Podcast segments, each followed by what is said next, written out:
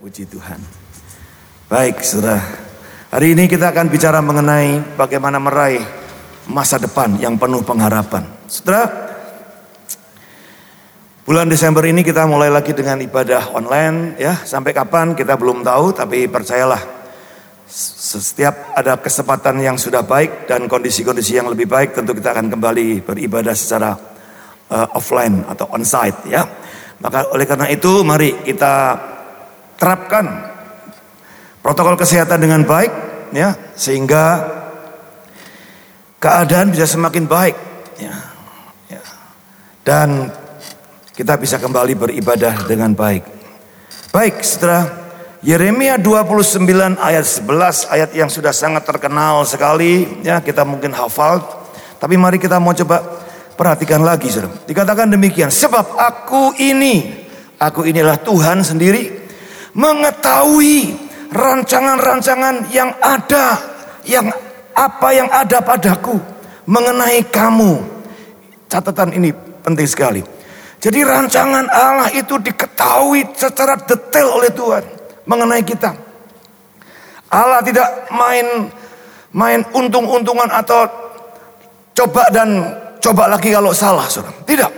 Dia tahu persis, tepat presisi mengenai rancangan yang ada dalam kehidupan kita masing-masing. Dikatakan demikianlah firman Tuhan yaitu rancangan damai sejahtera bukan kecelak rancangan-rancangan kecelakaan bu, untuk memberikan kepadamu hari depan yang penuh harapan. Hari depan yang penuh harapan. Itulah yang disediakan Tuhan buat setiap kita yang percaya. Katakan amin. Saudara banyak contoh-contoh dalam Alkitab kita. Daud contohnya dalam satu Tawarikh 29 ayat 28 dikatakan kemudian matilah ia Daud pada waktu telah putih rambutnya, lanjut umurnya, penuh kekayaan dan kemuliaan. Kemudian naik rajalah Salomo anaknya menggantikan dia. Saya katakan Daud ini selain finishing well, tapi juga finishing strong. Kenapa? Dia mencapai bagian yang terbaik bagi dirinya, tetapi juga untuk penerusnya generasi selanjutnya. Luar biasa. Ya. Kita juga tahu Yesus pada saat di kayu salib. Dia mengatakan sudah selesai. Itu benar-benar semua apa yang dinubuatkan dalam Yesaya 53 itu digenapi semuanya. Saudara. Sudah selesai. Artinya Yesus sudah menyelesaikan menuntaskan semua apa yang menjadi bagiannya. Kemudian kita juga lihat Paulus dalam 2 Timotius 4, 7 sampai 8 kita tahu bagaimana dikatakan aku telah mengakhiri pertandingan hidupku dengan baik. Aku telah mencapai garis akhir dengan memelihara iman.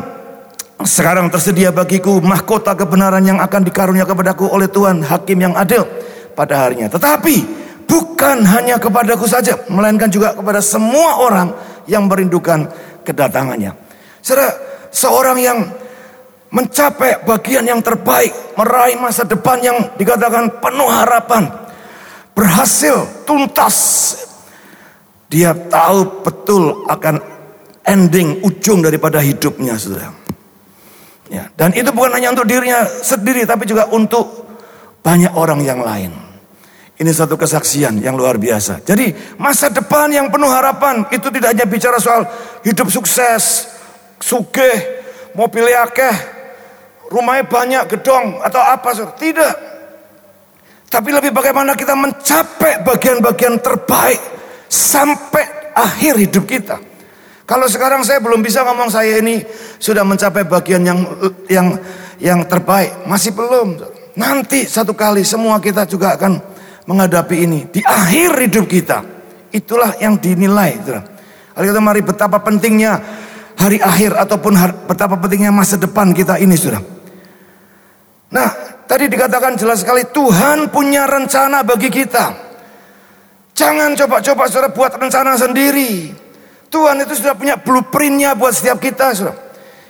Apa pun dan dari mana pun kita bisa lahir, saudara. Gak ada urusannya. Tetapi bagaimana kita menjalani hidup ini lebih penting. Bahkan sampai akhir dari kehidupan kita itu sangat-sangat penting. Seorang Tokoh mengatakan kamu kalau kalau kamu lahir miskin, kamu nggak ada salah apa-apa. Tapi kalau kamu mati miskin, atau mungkin kalau kamu lahir bodoh, nggak masalah.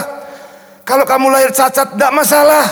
Tapi kalau kamu lahir eh, mati tetap dalam kebodohan, tetap dalam kecacatan mungkin secara karakter, secara moral, itu kesalahan yang paling sangat tragis sekali. Jadi, setelah Tuhan punya rencana bagi kita. Yosua 23 ayat 14 ya. Dikatakan maka sekarang sebentar lagi aku menempuh jalan segala yang fana. Ini Yosua ngomong beri pesan. Sebab itu insyaflah dengan segenap hatimu dan segenap jiwamu bahwa satu pun dari segala yang baik yang telah dijanjikan kepadamu oleh Tuhan Allahmu tidak ada yang tidak dipenuhi. Semuanya telah digenapi bagimu. Tidak ada satupun yang tidak dipenuhi, saudara. Kalau Tuhan bisa lakukan buat Yosua bangsa Israel pada zaman-zaman dahulu, apalagi Tuhan hari-hari ini sudah dengan Yesus yang sudah mati buat kita. Keren banget saudara. Saudara dan saya kalau tidak bisa mempercaya hal ini bahwa Tuhan punya rencana yang baik bagi kita dan dia pasti bisa mengenapi janjinya. Kita hidup dalam segala ketidakpastian saudara. Dan pasti banyak keadaan-keadaan yang sulit. 1 Tesalonika 5, 24 buatan ia yang memanggil kamu dah setia. Ia juga ia juga bukan saudara atau siapa pun juga.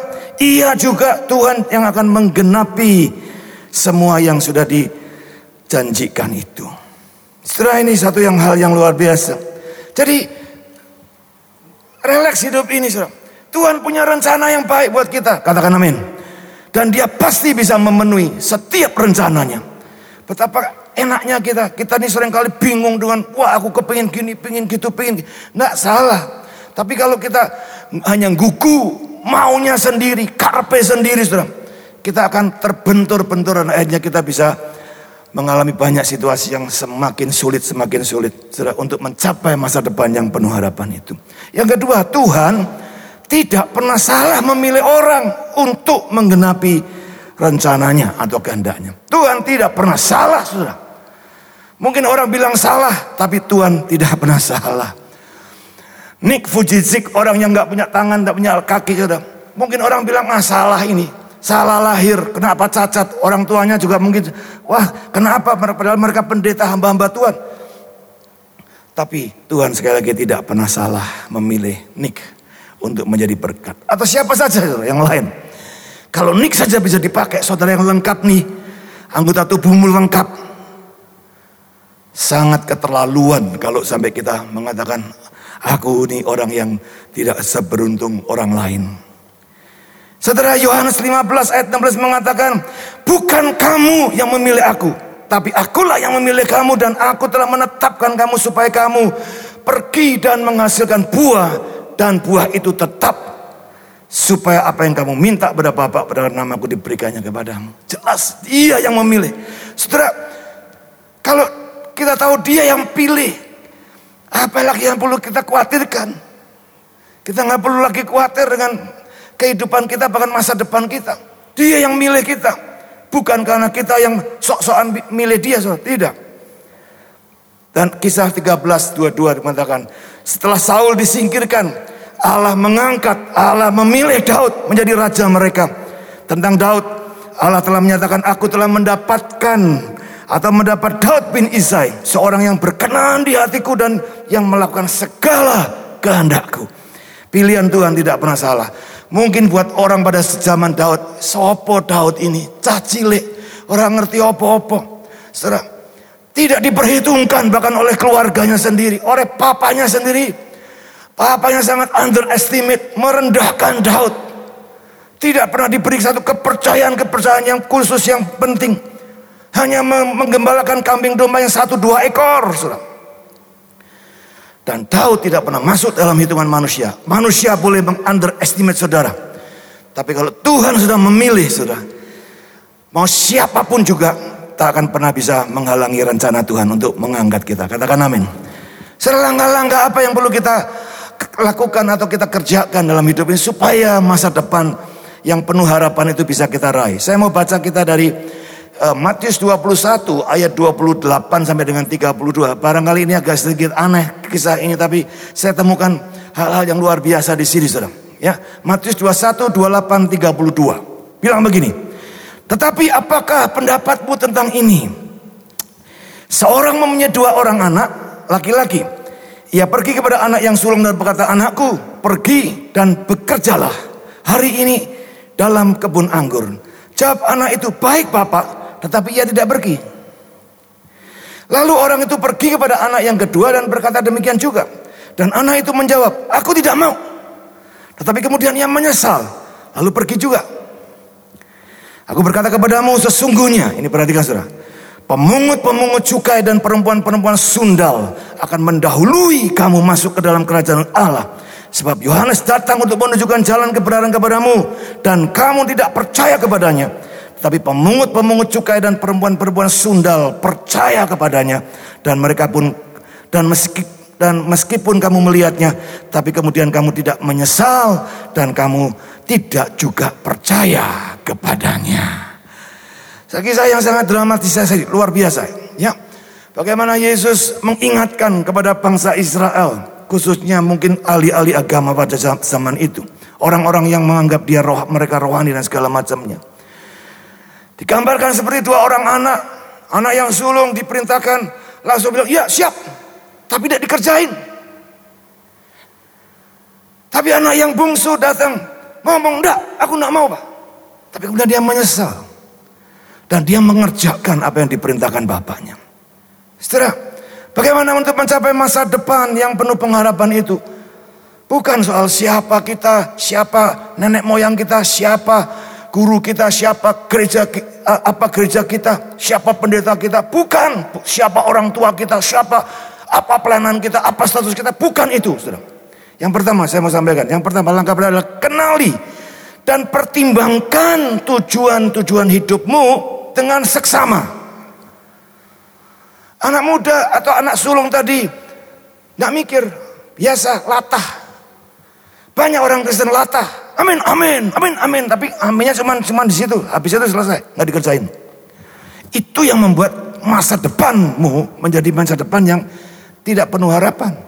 Karena kita hanya ikut-ikutan. Kita hanya latah-latahan. Sudah. Tapi sebaliknya anak yang bungsu ini bilang enggak, enggak. Kenapa? Barangkali banyak alasan sudah. Barangkali dia merasa enggak layak. Barangkali dia merasa enggak suka dengan itu semua. Tapi minimal dia tahu bahwa yang diminta bapaknya bukan sesuatu yang mudah untuk dia kerjakan. Atau barangkali dia merasa nggak mampu. Dia merasa mungkin tidak terlalu suka. Bukankah yang baik itu kalau ya siap. Wah kelihatannya di mukanya kelihatan wah hebat ya. Tapi nggak dikerjain saudara. Dan ini banyak hari-hari ini budaya seperti ini. Yes bos, yes pak siap, siap kerjakan. Tapi nggak dikerjain saudara. Itu yang membuat kita akhirnya nggak bisa ketemu dengan masa depan yang penuh pengharapan, saudara. Pertimbangan itu penting. Hari-hari ini saudara pakai otak saudara. Pikir saudara lebih dulu. Jangan sekalipun kita ini orang gereja karismatik sering kali kita nggak perlu pakai pikiran. Bodoh salah, pakai pikiran kita. Karena akal budi itu dari Tuhan. Jangan hanya sekedar perasaan yang dimainkan atau mungkin Suatu yang sepertinya supranatural. Pikir. Cak Londong tuh selalu ingetin. Pakai otak. Pikir, pikir. Pertimbangkan. Amsal 15. nggak ada di situ ya. Ayat 22 mengatakan. Rancangan gagal. Kalau tidak ada pertimbangan. Tetapi terlaksana kalau penasehat banyak. Jangan malu bertanya. Jangan malu berdiskusi. Jangan sungkan untuk meminta pendapat. Orang karismatik sering kali nggak mau minta pendapat. Saya sama Tuhan minta pendapatnya. Tuhan yang mana, sudah? Seringkali kita hanya membuat ilusi-ilusi yang nggak jelas, sudah. Semua dianggap Tuhan, sudah. Tapi intinya kita malas untuk berpikir. Kita nggak mau berpikir. Kita nggak memiliki satu pertimbangan-pertimbangan yang cukup matang. Pikir, sudah. Baik-baik. Pertimbangkan baik-baik. Tujuan-tujuan hidupmu apa? Saudara? Ngerti enggak saudara? Kenapa saudara ada di dunia ini? Ngerti enggak? Kenapa saudara bisa buat ini, bisa buat itu? Ngerti enggak saudara? Sering kali kita nggak ngerti saudara. Ya sudahlah pokoknya penting mengalir saja, mengalir, mengalir. Semua yang mengalir itu ringan, nggak ada bobotnya saudara. Ya, dan nggak punya tujuan yang jelas, tinggal dibawa ke mana, ke kanan, ke kanan, ke kiri, ke kiri dan seterusnya. Dan itulah yang membuat masa depannya luput semua saudara. Jadi rancangan terlaksana kalau ada banyak penasehat. Penasihat kita bisa melalui firman Tuhan. Suruh baca Alkitab baca susah sudah. Ya, ayo baca Alkitab susah. Dituntun oleh mungkin gembala FA-nya ayo. Itu aja susah kadang-kadang. Ya, jadi ada banyak sudah kadang-kadang kita ini sepertinya kelihatannya pandai tapi sok, pan, sok pandai, sok pinter. Nah, saudara jangan ikut-ikutan. Coba hari-hari ini ada oh di sini wah melu-melu rame-rame. Oh saya melu-melu rame-rame. Itu yang membuat kita jadi nggak ketemu saudara hal-hal yang terbaik. Berani tampil beda. Harus berani hari-hari ini beda. Ya, setelah saudara terima sesuatu dari Tuhan, doakan sungguh-sungguh, diuji benar-benar benar. Kemudian ditanyakan beberapa orang yang bisa memberikan pandangan-pandangan yang menguatkan itu. Setelah mungkin beda, hasilnya tidak sama dengan yang ada di sekitar kita. Bahkan mungkin bertolak belakang, tidak apa-apa kalau itu memang menjadi bagian yang saudara dan saya terima untuk kita, kita kerjakan saudara. Dan ini yang penting, sesuaikan dengan jati dirimu. Banyak orang kehilangan jati diri. Bahkan kehilangan dirinya sendiri karena ikut-ikutan. Karena tidak berani tampil beda. Dia mungkin bisa sepertinya orang kaya atau orang berhasil sukses. Tapi dia sedang kehilangan diri sendiri. Itu artinya sedang menjadi orang yang paling miskin di muka bumi. Saudara bisa terima semua banyak harta materi ataupun kesenangan dunia. Tapi kalau engkau sedang kehilangan jati dirimu, kamu sedang melakukan sesuatu yang bukan kamu itu, kamu sedang kehilangan segala-galanya sebetulnya. Karena itu hanya akan menyebabkan kesia-siaan keberhasilan yang sepertinya saudara bisa raih itu cuma nanti ujungnya sia-sia. Seperti juga Salomo, saudara berulang kali dia ngomong seperti menjaring angin di kolong langit ini semuanya sia-sia. Yang tidak sia-sia cuma dua airnya. Takut sama Tuhan dan mencintai firman Tuhan. Cuma itu rahasianya. Untuk bisa menjadi orang yang berhasil. Saudara yang kedua. Jadi jadi, jadilah dirimu sendiri, saudara. Ya, Makanya orang-orang tua juga harus belajar untuk mendorong anak-anak jadi diri diri mereka sendiri. Jangan dibentuk anak-anak seperti mau-maunya kita. Ya. Ya, saya bukan berarti anak dilepas gitu tidak. Dibimbing, tapi diarahkan sampai menemukan jati diri anak itu. Hal-hal yang menjadi passion dari anak itu apa? Kita nggak bisa main-main. Mungkin bisa anaknya nurut sama kita, tapi sebetulnya itu terpaksa dan bukan jati dirinya saudara. Dan itu bisa membawa pada banyak persoalan yang besar. Ya. Hari-hari ini banyak mungkin kasus-kasus bunuh diri lah, orang stres, anak-anak dan semua, bahkan orang tua stres semuanya. Karena kehilangan jati diri sebetulnya. Orang tua stres untuk mengurusi anak sekolah daring online. Sedang banyak kehilangan jati diri menurut saya. Orang tua-orang tua. Karena justru harusnya mendidik anak itu adalah bagiannya, tapi dia sudah kehilangan jati dirinya itu. Nah yang kedua sudah hidupi proses pembaruan akal budi. Dalam proses hidup ini yang terjadi yang paling menarik itu adalah perubahan akal budi Roma 12 ayat 2. Jangan jadi serupa dengan dunia dan berubahlah oleh pembaruan akal budimu supaya kamu mengetahui mana kehendak Allah yang baik, yang berkenan dan yang sempurna, Saudara. Jadi kehendak Tuhan pun sepertinya berjenjang, Saudara. Itu yang perlu kita kejar. Caranya pembaruan akal budi, Saudara. Jangan pernah kita kepingin mau sak dek nyeng, apa itu sak dek nyeng? Mau instan semuanya, serba instan. Nggak bisa semua melalui proses. Nah prosesnya adalah yang paling penting adalah makin bertumbuh dalam pengenalan akan jalan-jalan Tuhan. Kalau kita bisa membawa hidup kita masuk dalam pertumbuhan pada pengenalan akan jalan Tuhan, itu satu jaminan, itu satu pintu masuk password yang sudah sangat hampir pasti kita akan sampai kepada masa depan yang penuh pengharapan. Tapi kalau kita nggak kenal jalan-jalan Tuhan, kita cari jalan-jalan manusia, jalan-jalan dunia, kita akan semakin tersesat, saudara. Jadi makin bertumbuh dalam pengenalan akan jalan-jalan Tuhan melalui pembaruan akal budi. Kehendak Allah yang baik, berkenan, dan yang sempurna. Miliki hati yang terbuka. Pikiran yang terbuka juga. Jangan kita ini mematok, oh pokoknya yang seperti ini yang paling benar. Yang, yang lain salah. Jangan. Buka hatimu, buka pikiranmu. Bahkan pertobatan itu juga menjadi sesuatu yang penting. Bertobat itu artinya berbalik dari pikiran-pikiran yang salah, sudah. Bukan soal dosa lagi nih ya. Orang Kristen sebenarnya sebelumnya bukan lagi bicara soal dosa, dosa yang yang awal-awal itu sudah diselesaikan oleh Yesus, sudah. Bagian kita pembaruan akal budi, bagaimana menyelaraskan pikiran-pikiran kita dengan pikiran-pikiran Kristus.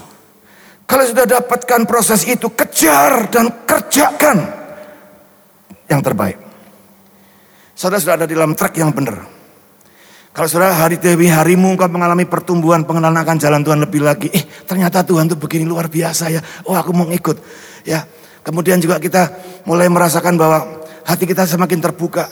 Gampang diingetin, gampang untuk kita berubah, bertobat dan segala macam. Saudara sedang ada dalam track yang benar. Saudara tinggal kerjakan itu hari demi hari. Kejar baik-baik, berikan yang terbaik. Kau sedang sangat dekat sekali dengan masa depan yang penuh pengharapan itu. Yang ketiga, yang terakhir. Miliki fokus dan lakukan sampai tuntas. Saudara. Roma 12 ayat 9 12. Nanti kita baca. Tiga hal yang perlu kita perhatikan dalam uh, prinsip ini atau langkah ini. Tetap semangat, antusias. Katakan amin. Bahwa jangan berpikir, oh kalau udah jalan tracknya Tuhan, nggak ada masalah. Kita akan semut semuanya, mulus semuanya. Tidak ada. Justru saya temukan semakin kita ada di jalan Tuhan, ada semakin banyak situasi-situasi semakin sulit. Itu bukan berarti untuk membuat kita menderita atau mempersulit kita, tidak. Itu untuk melatih kita, sudah. Supaya pada saat kita masuk dalam bagian demi bagian daripada jalan-jalan Tuhan itu, kita semakin teguh. Kita tidak gampang dijegal atau mungkin dikecewakan atau di di stop ya. Karena saudara orang di sekitar kita atau bahkan mungkin kuasa jahat ya kita nggak tahu. Bisa juga menjadi pribadi-pribadi yang mencoba menghalang-halangi rencana Tuhan. Tapi kalau kita terus semangat antusias antusias itu artinya Tuhan di dalam kita kita percaya Tuhan menyertai kita kita nggak akan pernah kendor katakan amin kita akan tetap semangat Roma 12 ayat 11 katakan biarlah rohmu menyala-nyala jangan kerajinanmu kendor melayani Tuhan tetap seimbang. Nah, yang seimbang ini penting. Banyak orang tidak seimbang. Terlalu ke ekstrim kiri, ekstrim kanan. So. Kita lihat salib Yesus itu jelas seimbang. Ke atas tapi juga mendatar. Banyak orang akhirnya nggak menemukan karena tidak seimbang so, hidupnya. Berdoa hebat. Musir setan hebat. Tetapi bagaimana dengan hidup tanggung jawabmu secara sosial? Hubungan dengan Tuhan luar biasa, tapi hubungan dengan sesama juga harus luar biasa juga. Nggak bisa dipisah-pisahkan, saudara. Tapi kalau kita agak cendong ke, hanya kepada Tuhan saja, manusianya kita abaikan, sesama kita abaikan, tentu akan jadi masalah. Sebaliknya kalau dengan sesama kita baik, tapi kita dengan Tuhan nggak baik, itu ya juga persoalan.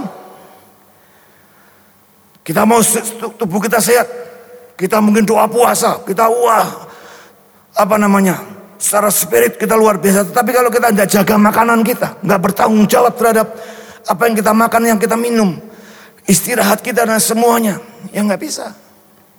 Jadi balance hidup itu penting, keseimbangan hidup itu penting. Dan yang terakhir tetap setia sampai akhir, sudah.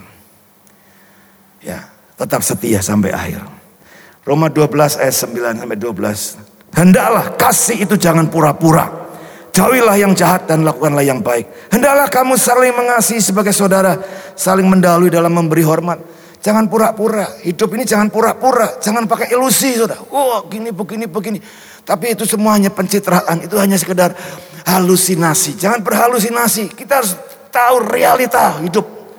Orang karismatik sering kali berhalusinasi rohani saudara. Jangan. Realitanya jelas kita harus hadapi saudara. Kasih itu harus nyata saudara.